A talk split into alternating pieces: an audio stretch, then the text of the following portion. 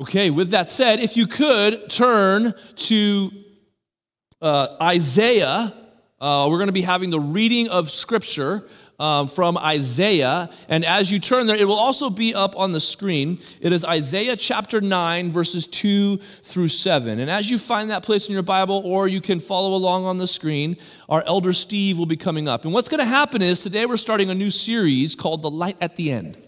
And uh, every uh, Advent, every year for Christmas season, we uh, do an Advent series where we focus every week on these candles and we light them, looking forward to Christmas Eve. Spoiler alert, where we everybody gets a candle and we all light up the room for the Christmas Eve service. It's really fun, but we look forward to the light at the end this year. And so today we're going to begin the first section of this Advent series by looking at the peace in our midst. So, if you could, would you stand with us for the reading of Scripture? And then, after the reading of Scripture, um, you will be invited to sit. And then, every week, we're going to be sharing stories, Advent stories, uh, wonderful stories of what God has been doing in 2020. Sometimes, when it seems like there's just a lot of crummy stuff going on, we miss the incredible work that God is doing. So, we're just going to be sharing those stories as we think about this week in and week out. Cornerstone, we'll go ahead and read Isaiah 9, verses 2 through 7. Isaiah 9, verses 2 through 7. The people who walked in darkness have seen a great light. Those who dwelt in a land of deep darkness, on them has light shone. You have multiplied the nation. You have increased its joy. They rejoice before you as with joy at the harvest, as they are glad when they divide the spoil for the yoke of his burden and the staff of his shoulder. The rod of his oppressor you have broken as on the day of Midian. For every boot of the tramping warrior in battle tumult and every garment rolled in blood will be burned as fuel for the fire. For unto us a child is born, unto us a son is given, and the government shall be upon his shoulder, and his name shall be called Wonderful Counselor, Mighty God, Everlasting Father, Prince of Peace. Of the increase of his government and of peace, there will be no end. On the throne of David and over his kingdom, to establish it and to uphold it with justice and with righteousness from this time forth and forevermore. The zeal of the Lord of hosts will do this. This is the reading of God's word. Thanks be to God. Thank you, Steve. You may have a seat.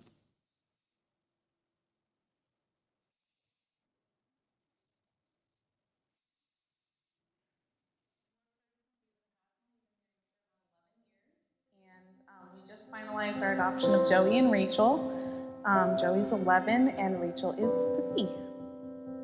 From when we first met them, we really didn't have a whole lot of wondering whether it was the right thing. I'm, it just kind of clicked.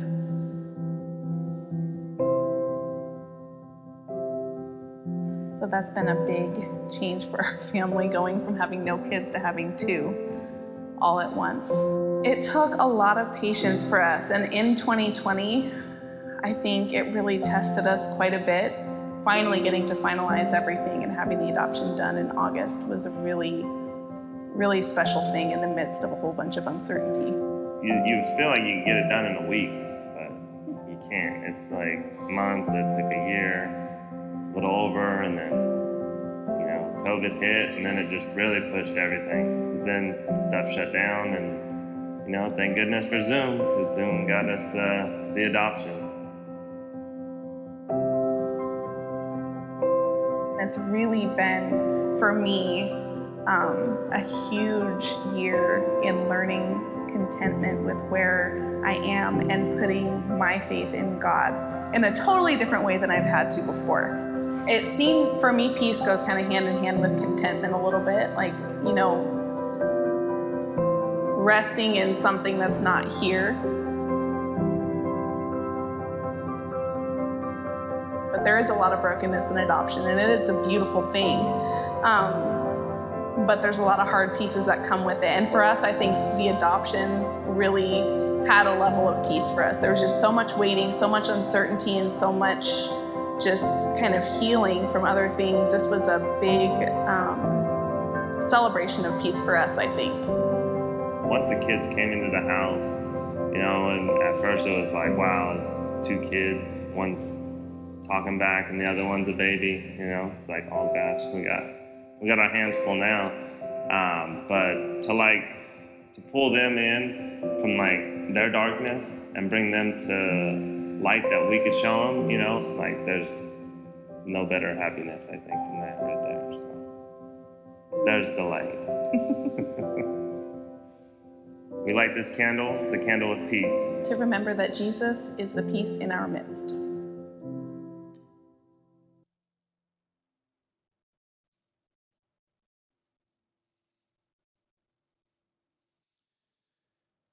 Amen. Thank you, Caitlin. Would you pray with me? Heavenly Father, thank you this morning for this reminder of peace. Jesus, I pray as we think about the light at the end that you would just speak into this, that you would shine brightly. Illuminate these words, speak into our hearts. We give this time to you. We trust you. In your name we pray. Amen.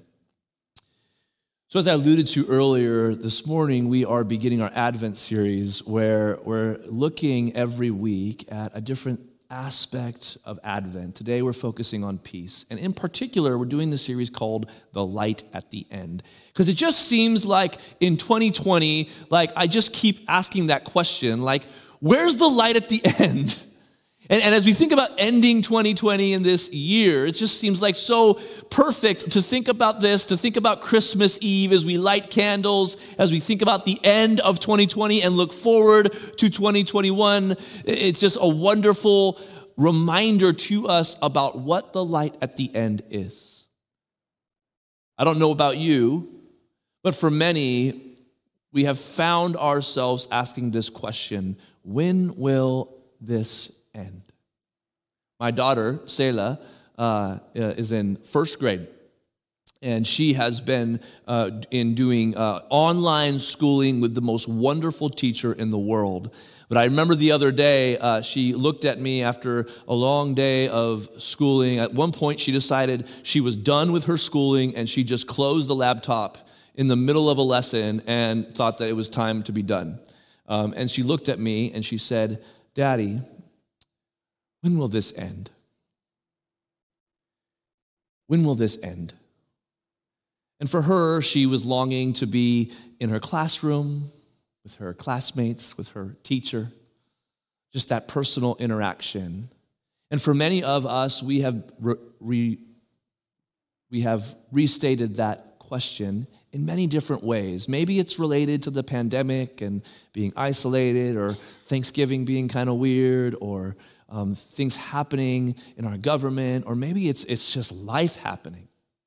People getting sick, work being challenged, or just stuff happening. We have this question that we find ourselves lamenting, crying out to God or crying out to whoever will listen when will this end? Where's the light at the end? It just seems so dark.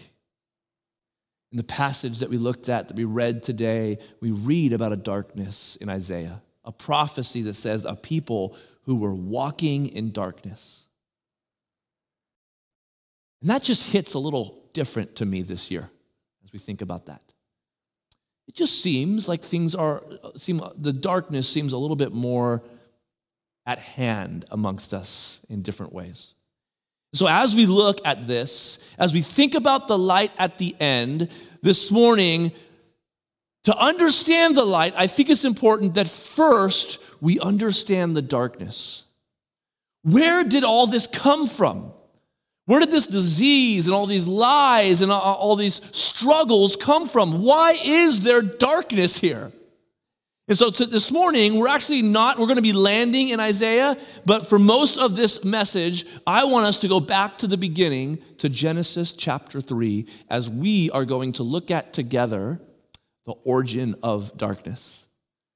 The origin, the beginning of all this darkness, the beginning of the, creating this angst in us that asks this question when will this end? So, if you could, in your Bibles, turn with me to Genesis chapter 3, or you can follow along on the screen. It says this. Little context Genesis 1 and 2 is all about the creation of the universe.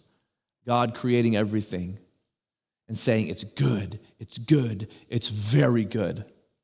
This beautiful, perfect creation. And Adam and Eve in the garden in a perfect relationship in paradise.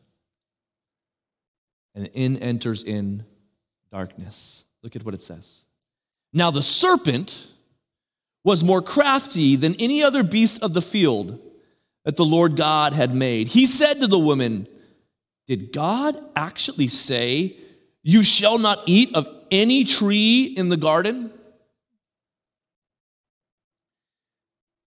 Right away, we have this perfect relationship here. And as we think about darkness, we see the way of darkness entering in.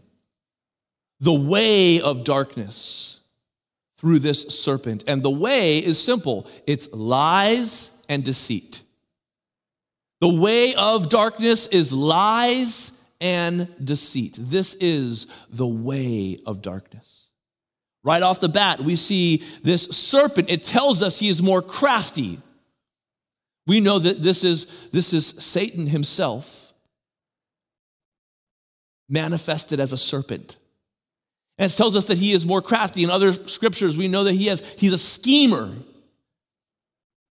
He's evil, and there's these lies and deception. And right off the bat, it's interesting as you read this, he says to the woman, Did God actually say, You shall not eat of any tree of the garden?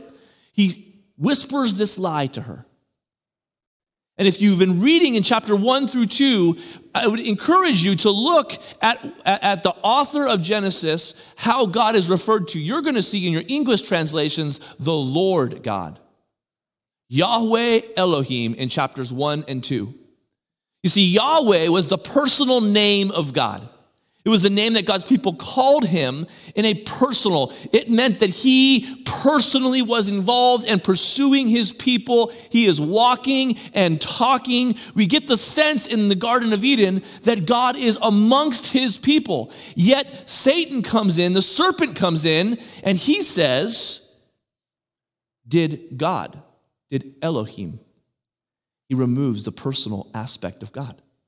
He doesn't say Yahweh Elohim, he just says Elohim. He plants this seed in Eve that God is a far off, distant God who doesn't want to get meddle in the affairs of Eve and Adam. He plants this seed in her, and then he also twists what God said. He says, Did he say, You shall not eat of any tree in the garden? Look at all these trees. You can't eat of any of these trees.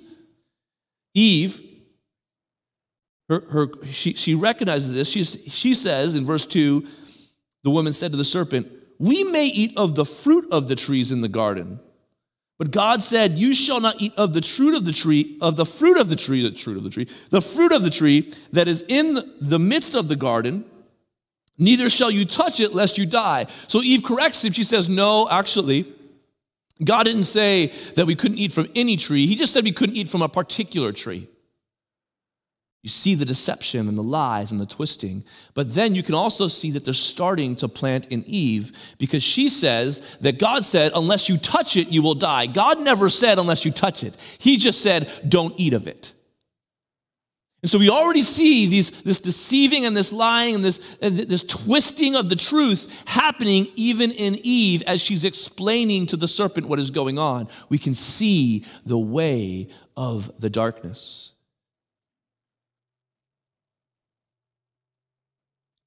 And then we see also, if you move up to verse 7, we're not just going to see the way of darkness, we're also going to see the product of darkness the product of darkness.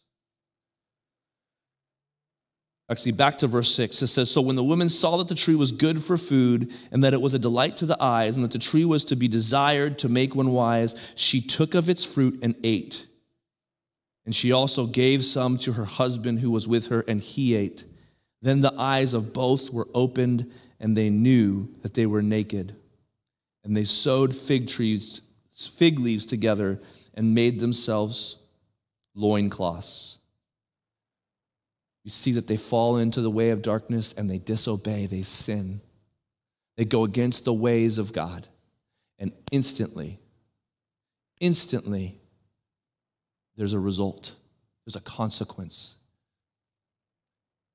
And so we see that the product, the result of this sin, is shame and hiding. Instantly, their eyes are open and they see their own nakedness and they start to become afraid. And so they cover themselves up. And how do they cover themselves up? With their own work.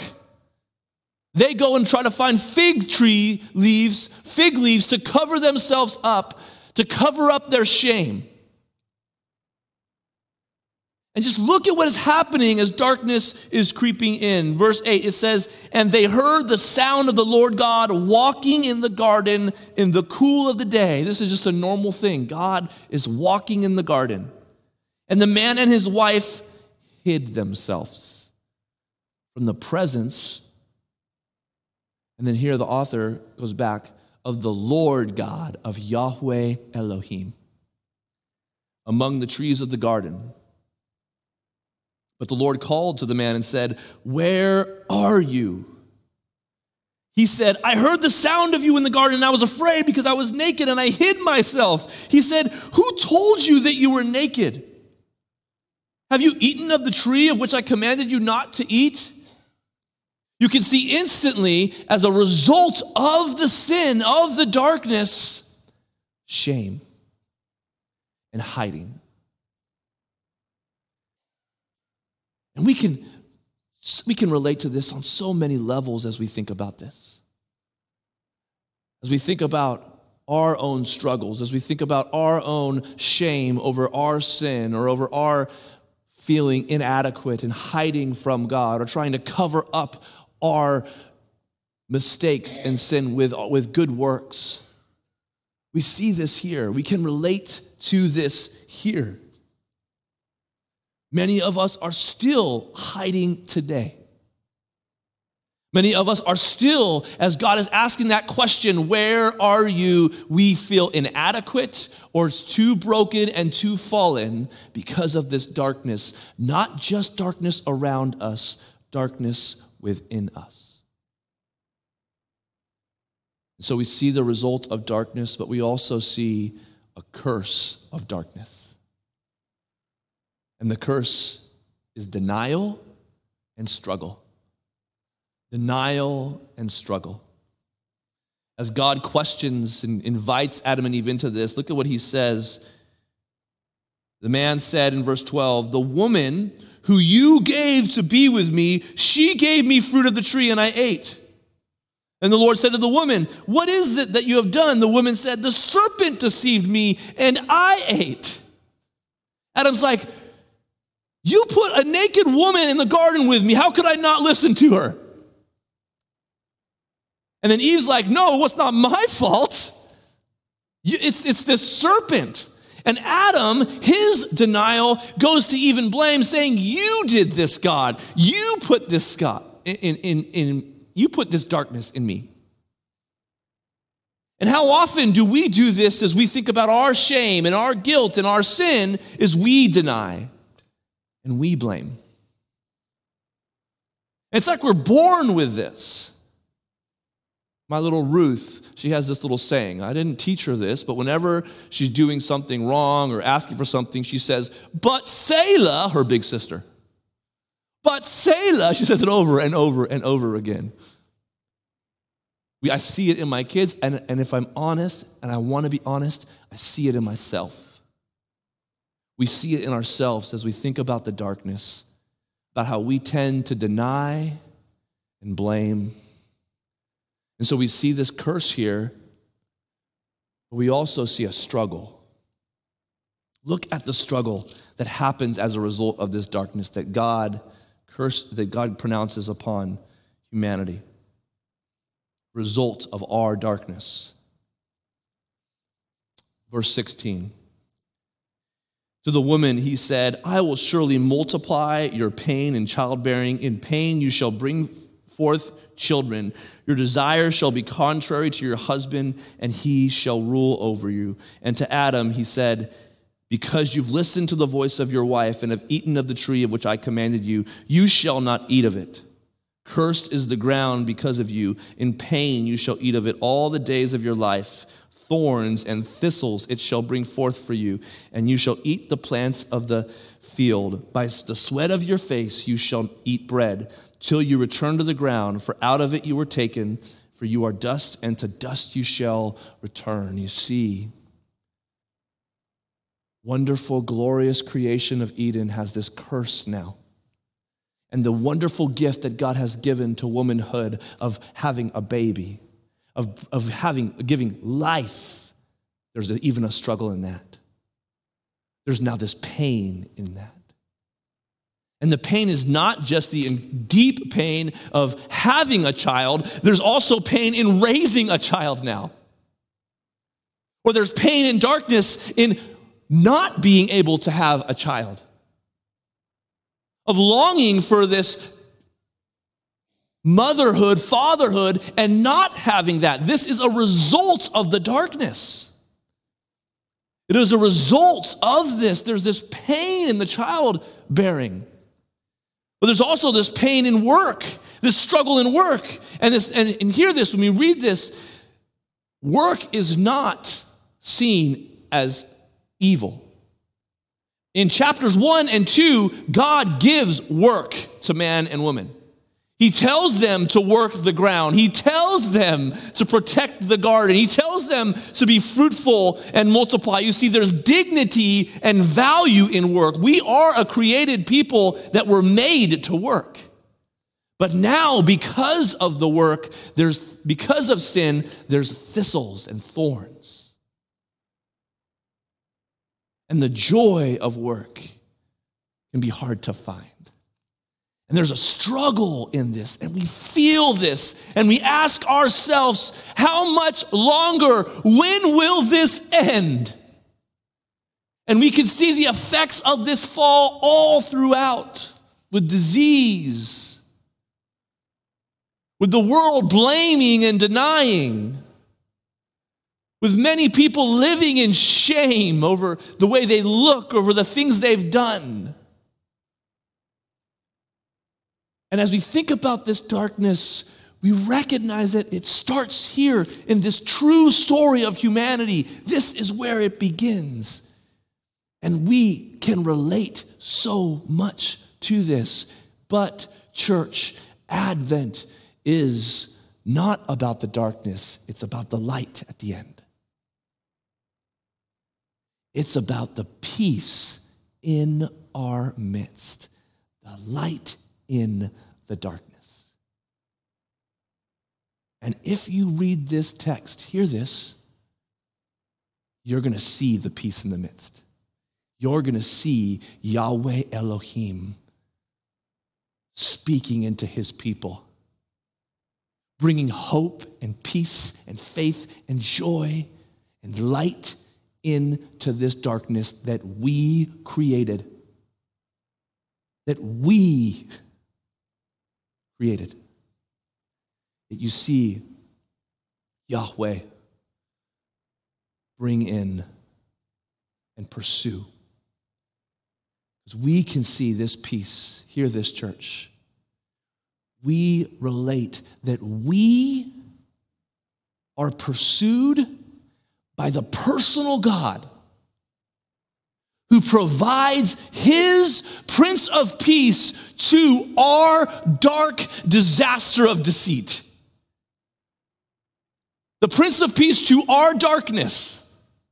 He provides it. And here's how we see this here. First, he pursues us personally. I love in this passage, you see God walking through the garden and he says, Where are you? Do you find it peculiar that God was wondering where they were? He knew exactly where they were. He knew exactly what they had done. We know in Scripture that God is all knowing. We know that He sees all, knows all. So, why did He ask this question? He asked this question to give Adam and Eve an opportunity to respond and confess honestly.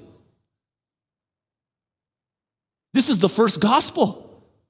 God doesn't just snap His finger and and give them what they deserve, he says, Where are you? Isn't that wonderful? And then even when they still they still have the consequence of their sin, they are cast out of the garden. But you can see in verse 20, I would encourage you, look at what happens in verse 20. I think it's 20, I hope it is. Verse 20 and 21, after this curse, it says, The man called his wife's name Eve because she was the mother of all living. And the Lord God, look at what he does. Look at the peace in the midst. He made for Adam and his wife garments of skins and clothed them. They're naked in shame from their sin. What does God do? There's an animal sacrifice killed and its skin covers them to clothe them, to clothe them in righteousness. You not see the peace and the grace of God even in this story? And even in the curse. Look at verse 15. Look at verse 15.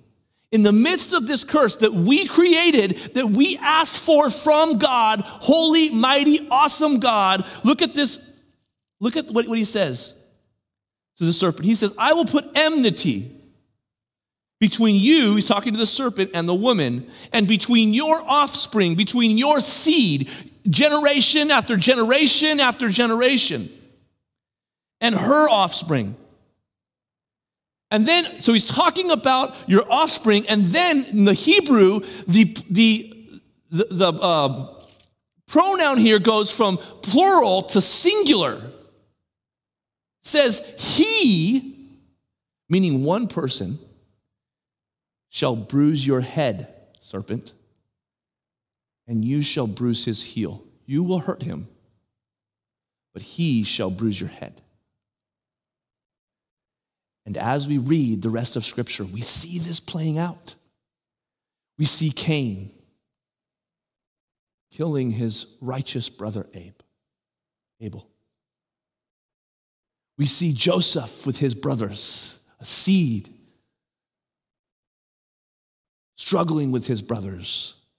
We see Jacob and Esau. We see David and his brothers, and God constantly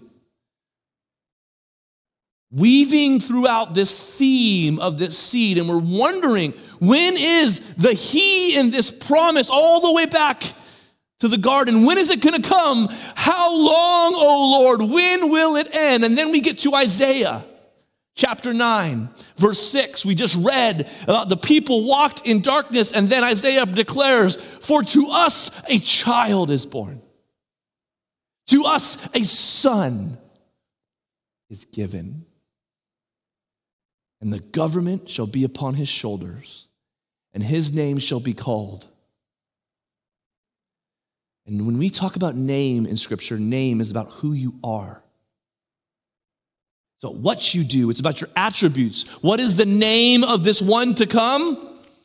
Wonderful counselor. Do we not need a wonderful counselor shining in this darkness? Mighty God. Do we not need not just a wonderful counselor, but a mighty God who can do something about the darkness? Everlasting Father timeless Prince of Peace. Peace here is a word called shalom, and peace in Hebrew, this is not referring to like sitting around playing a flute and uh, you know sitting in lilies um, with beautiful rainbows and butterflies. This is a wonderful, strong word in Hebrews that is about completion about making all things right. A word we call shalom. It's a word that we greet each other when we say grace and peace to you. We believe in this peace. And here in Isaiah, it says, when he comes, he is the Prince of Peace. So we know in Luke chapter 2 that when Jesus came as a baby, this is the one that we celebrate. And we long for his return to make everything right on earth as it is in heaven. But as we look at this, we recognize some important truths. You see, we are not in Eden. We have been cast out because of our darkness. We, church, live as an exiled people, longing for home, longing for Eden. We are east of Eden. We are in the thistles and the thorns and the struggle. Yet, hear this uniquely uniquely, no other religion, no other faith can say this, uniquely present in the midst of the darkness with an honesty and a peace about us, knowing the light at the end. Knowing the light at the end. We know that one day Jesus will return and make all things right. And as we think about the Christmas story and we join in the anticipation of Christmas Eve and his first incarnation, we know that he lived a perfect life, died on a cross for our sins as our covering. And he promised us, I will return and bring shalom. And in the midst of it, as you think about darkness, as you, as you ask that question that my daughter Selah asked, when will this end? We know it will, and we do so believing that Jesus is the light at the end. But hear this, He's also the light in our hearts. He's that peace. He's the one that we lean into and believe in. Psalm 27 1 says this. My prayer is that we are people that sing this The Lord is my light and my salvation. Whom shall I fear? What darkness shall I fear? The Lord is the stronghold of my life. Of whom shall I be afraid? Is that your song? Is that your story? Pray it is. in this Christmas season, as we think about the light at the end, not just of 2020, but the light at the end, when we will experience glory. I love thinking about this as God's people. I love thinking about the story of the Pasmas in the midst of Zoom calls and in the midst of a painful, long adoption process, God continuing to work and move right now in the presence. Just like in Genesis chapter 3, God didn't go anywhere and He hasn't gone anywhere this year. He's right here. And, church, we must be a people that reject the lies that reject the deception, that refuse to live in shame, that refuse to, to deny and blame, that are honest about our struggle because we are struggle. We will struggle. But, church, friend, you have a God who cries out to you right now in this moment Where are you? who's pursued you. And our response is an honest response I'm right here. And I would encourage you this morning to respond in that way. To respond believing in that peace that surpasses understanding.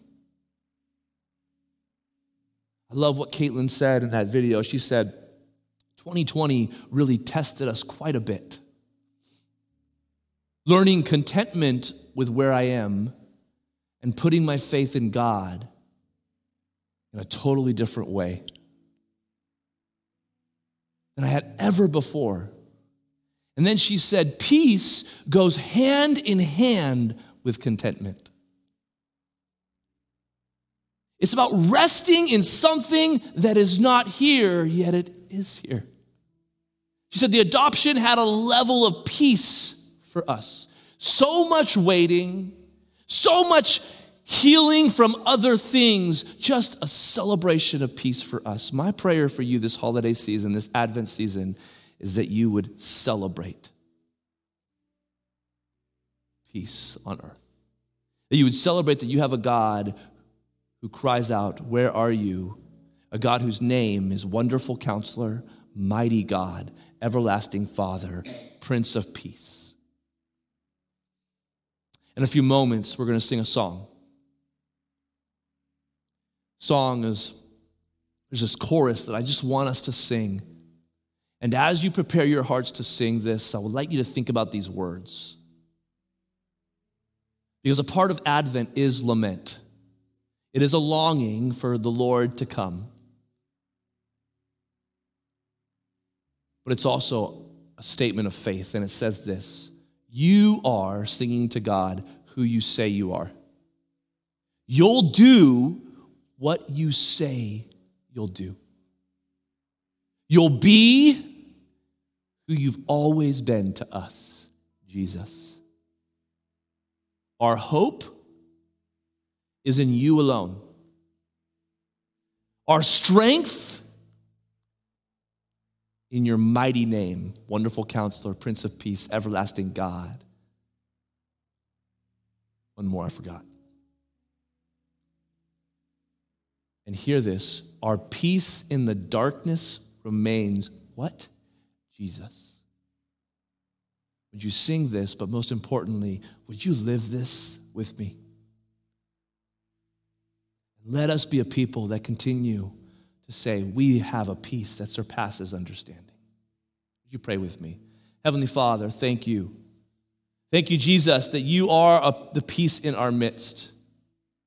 That we, as we think about the light at the end, that we know that the light is not some far off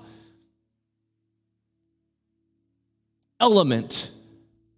The light is you, Jesus.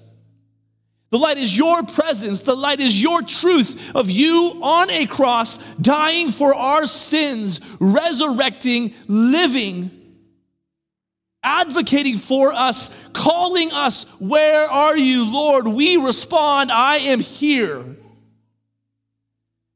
And we pray together that you would speak into us.